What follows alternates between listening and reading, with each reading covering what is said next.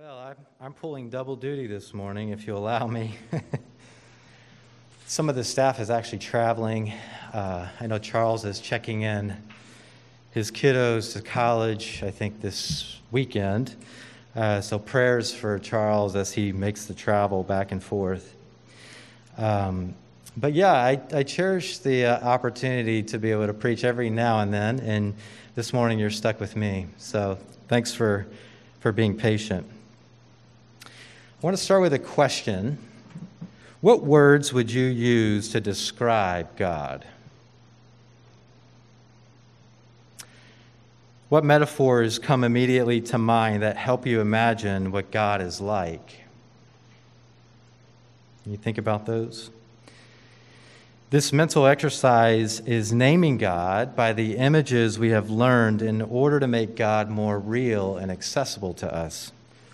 You might have learned these through Bible study, or maybe they're handed down by your parents, or maybe like me, you, you learn your images for God through songs. I mean, that has been the goal, right? Since as far back as we can see, humans have been trying to understand God by assigning language to and naming what is the infinite, unknowable creator of all that is. And while this is a seemingly impossible task, it's necessary for the relationship. We have to recognize that language is important because it shapes our beliefs, and those beliefs will dictate how we live out our lives. British hymn writer Brian Wren writes in his book, What Language Shall I Borrow? that if our naming of God is distorted, our knowledge of God will be also. If our naming of God is distorted, then our knowledge of God will be also. If that is true, then it begs the question is your naming of God, that is your image for God, distorted? And who's to really know, honestly? But as Christians, I believe we should be about the discipline of spring cleaning, if you will, to rid ourselves of outdated and what I see as harmful language. To be more precise, I believe that there are certain ways in which we've named God over the years and the metaphors that we've adopted that are problematic at best and at worst have driven people completely away from the Christian faith. And this is why I'd like to spend some time looking at this over a three part series in the next three months. I only preach once a month, so you'll need to make sure that you're present for that one particular week in order to get the full series. But first, I want to this morning recognize that metaphors are helpful, even necessary. It forms in us a picture of God that we can relate to. And just so we're on the same page, a metaphor is using a word or a phrase for one thing that is used to refer to another thing in order to show that they are similar. Life is a roller coaster, or someone has a heart of gold. These are metaphors. Obviously, the concept of a deity is a great mystery. It's not something that can be fully known. It is an intangible, too vast to wrap our finite brains around.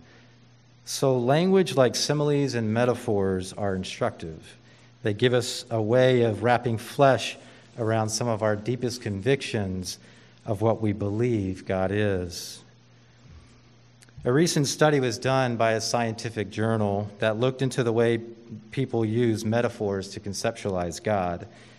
This survey, uh, the study surveyed nearly 3,000 undergraduates in the U.S., mostly who were uh, religious in some context. And the study revealed a pattern where a vast majority of people described God using anthropomorphic language, which is expressing something that is non human, like a deity, an event, or an animal, in human terms. Some said God is powerful, God is male, He is the Father, He is the bearded man in the sky. And really, every attempt at naming or describing God is borrowed from human experience. It's all we know.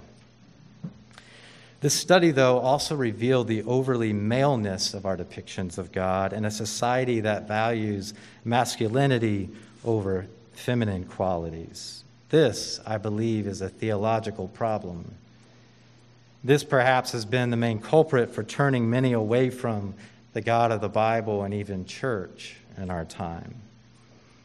See, God is not male, and to suggest so only diminishes the Creator and causes us to miss out on a wealth of God's true character. This leaves us with a distorted knowledge of the divine. And what I want to do is make a call for more life giving, expansive metaphors ones that enliven our imagination rather than box it in with needless baggage. So, toward that end, I want to take a look at some of our most common, but I believe troublesome metaphors this morning Lord and King. Early Christians risked persecution to call God and Jesus words like Lord and King in their efforts to establish a new hierarchy in the world. No longer were the Christians praying to these earthly rulers, but they were praying for them. They were renouncing their dominion over their lives and submitting to the authority of God above all. We read in the Bible where Jesus is called the King of Kings and the Lord of Lords. This would have been a strong statement against empire and language chosen on purpose. We could see how, in the patriarchal context of the New Testament, using such metaphors for God were immediately relevant and helping to reimagine a new reality and set up a new power structure. What I'm suggesting that in our times these archaic metaphors might be more problematic than helpful. For one, this ancient system of hierarchies is no longer relevant. We aren't ruled by kings and lords. Those terms don't mean a lot to us now. Secondly, kingly metaphors have overtones of coercion. Kings ruled by force and they were merciless against their enemies, an extreme top down model. And those under them were either blessed or discarded depending on how you were seen in the eyes of the king. It's a model based on fear and intimidation. Also, an almighty kingly God suggests the need for complete control Yet our world is understood, certainly in scientific circles, as one of beautiful randomness, chance, and free will. As Caroline reminded us last week, we better understand in our time that we play a part of an ongoing process of creation with the choice to partner in its preservation or to recklessly tear it all down. There's a beautiful choice there that we have to make. It's hard to argue for a control hungry God. Just try explaining the Holocaust or natural disasters under the reign of a God that needs full control. These events and others make an all powerful king God look weak and even non existent. Scientists and philosophers like Nietzsche and Richard Dawkins have easily thrown out the nature of a deity based on the prom- premise of a controlling God. And the God I see is more dance partner than king. When I think about what metaphors to teach my kids about their creator, are images of royalty the ones that I go to? In their world, kings and lords are, only exist in fairy tales. You could see how teaching them about God using kingly and warrior metaphors might be confusing. Or take a church visitor who didn't grow up with all the Christian lingo. What are they to do with archaic, overly masculine, and kingly metaphors for God. It could be jarring and even uninviting. I recently purchased a book entitled What is God Like by Rachel, Held Evans. You might have seen this one or you may own it. It was published after she tragically passed away recently. The metaphors she uses for God are inspiring. In one, she writes, God is like a river constant and life giving. When you grow near God, you'll sprout up as strong as a tree. And I like that. When I read that to my kids, I wonder all the places that their imaginations will take them when they think about the God that loves them.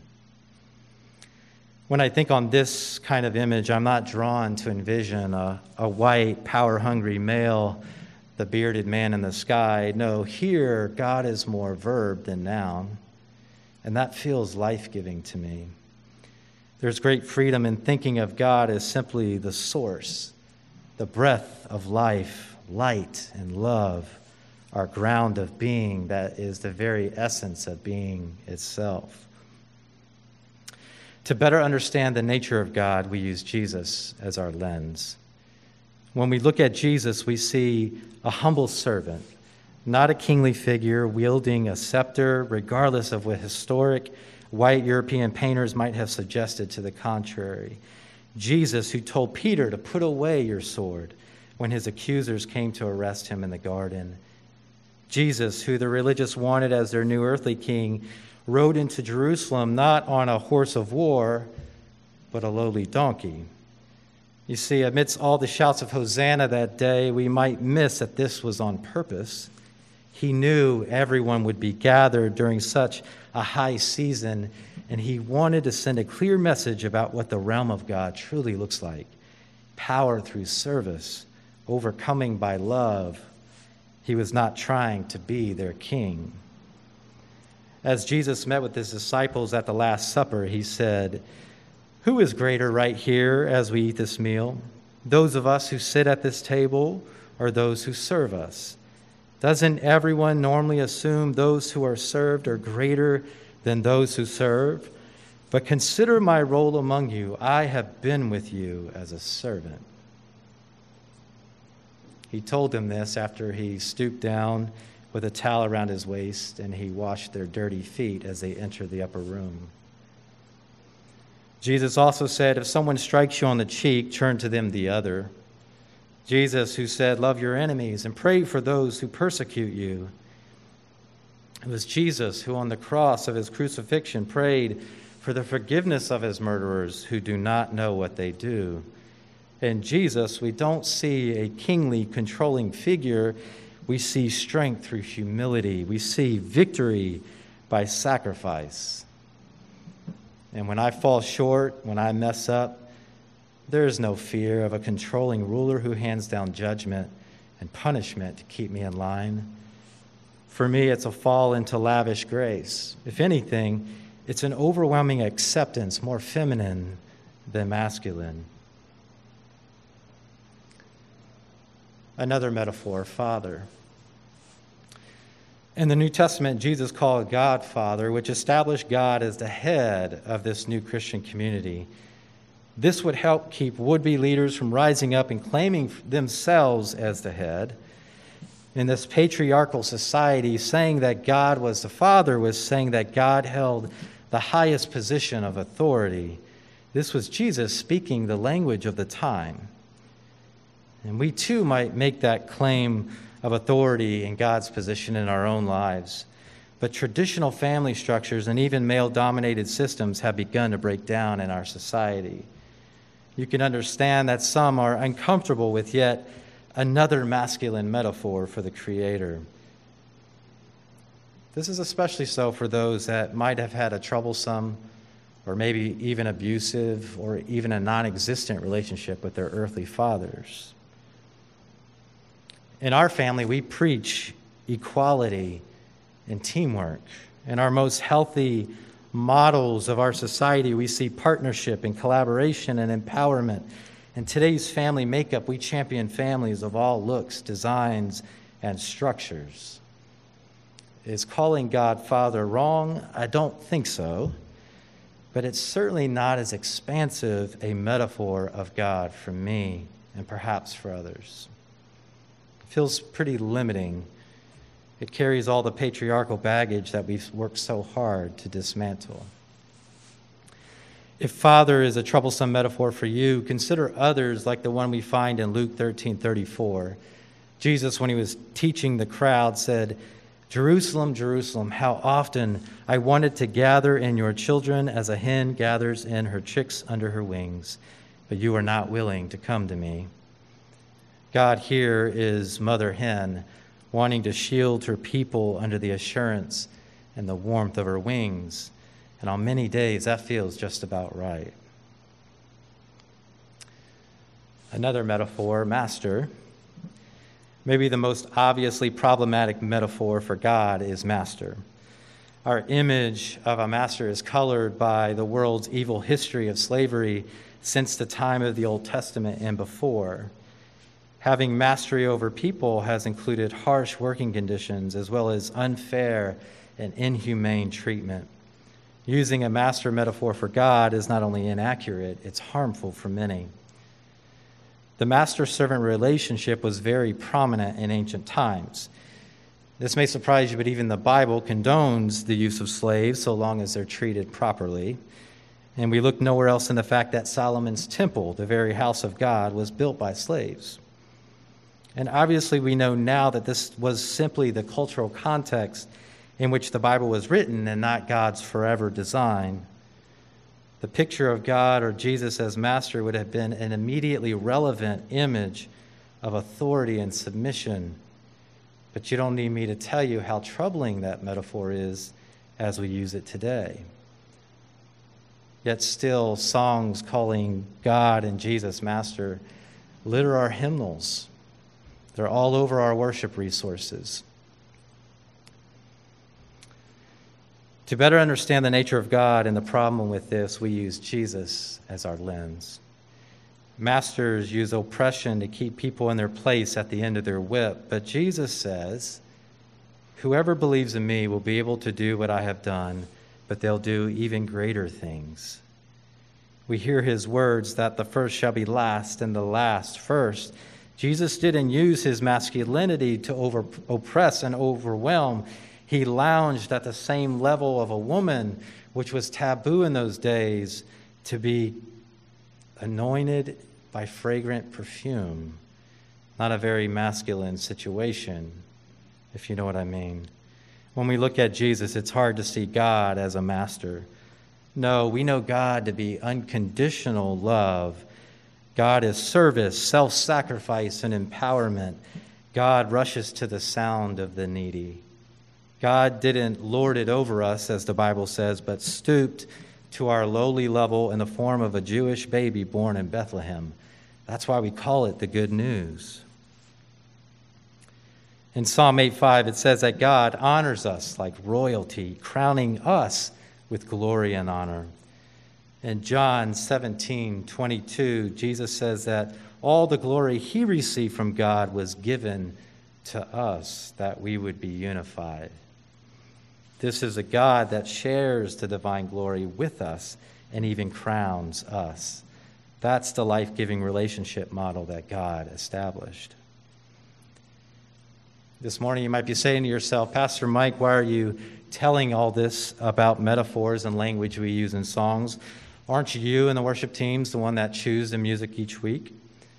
Yeah, that's, that's true, but you are the ones who will go out from here counseling your friends who are going through the hardest of times. It's us that will be teaching our kids about what images we give them of, of God. We are the ones who will be looking for some truth, some image in which to find peace in our most darkest hours. So, what language will we give them? What metaphors will we call to mind that lead to life?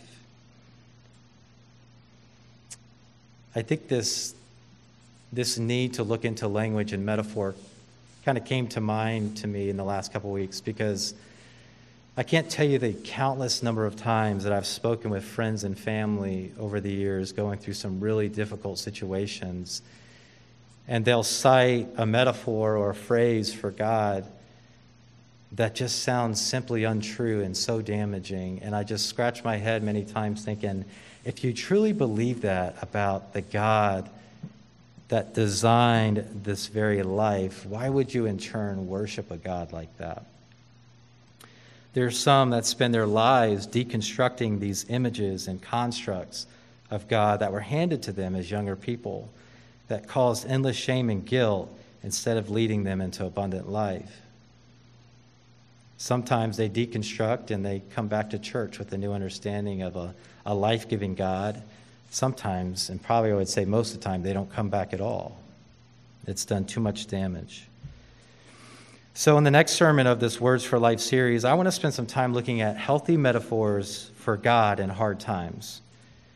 I hope that that'll be a help to you as it has been to me in some of my most difficult seasons in life. That'll be sometime into February, so, you know, TBD. But uh, I, I want to offer those thoughts to you because honestly, it's probably, it's probably been one of the things that have saved my love of church and overall my love of God, um, having these healthy views of who God is in my life.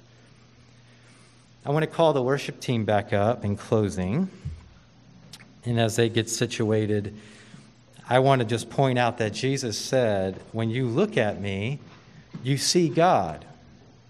I think we should take his advice. If a picture or uh, metaphor for God doesn't resonate with what we see in Jesus, it might not be worth holding on to. Can we understand God as a king or a ruler or Lord or Father? Certainly. I, I think we can. And perhaps more so for those of us that grew up with that kind of language in the church. But is it worth the extra baggage that that might bring? Maybe not. Are these the images of the Creator we should use to counsel our feminist friend, our atheist neighbor, the agnostic church visitor, our young children? I would say there are likely better ones. Dare I say, even new ones. I believe a metaphor is a gift to be given. What words will we give that lead to life? And what language will we borrow? Amen. Let's pray. Our God, our river, constant and life giving, lead us to greater visions and imaginations of who you are. Not so that we can have you all figured out but so that we might love you more, even in the mystery.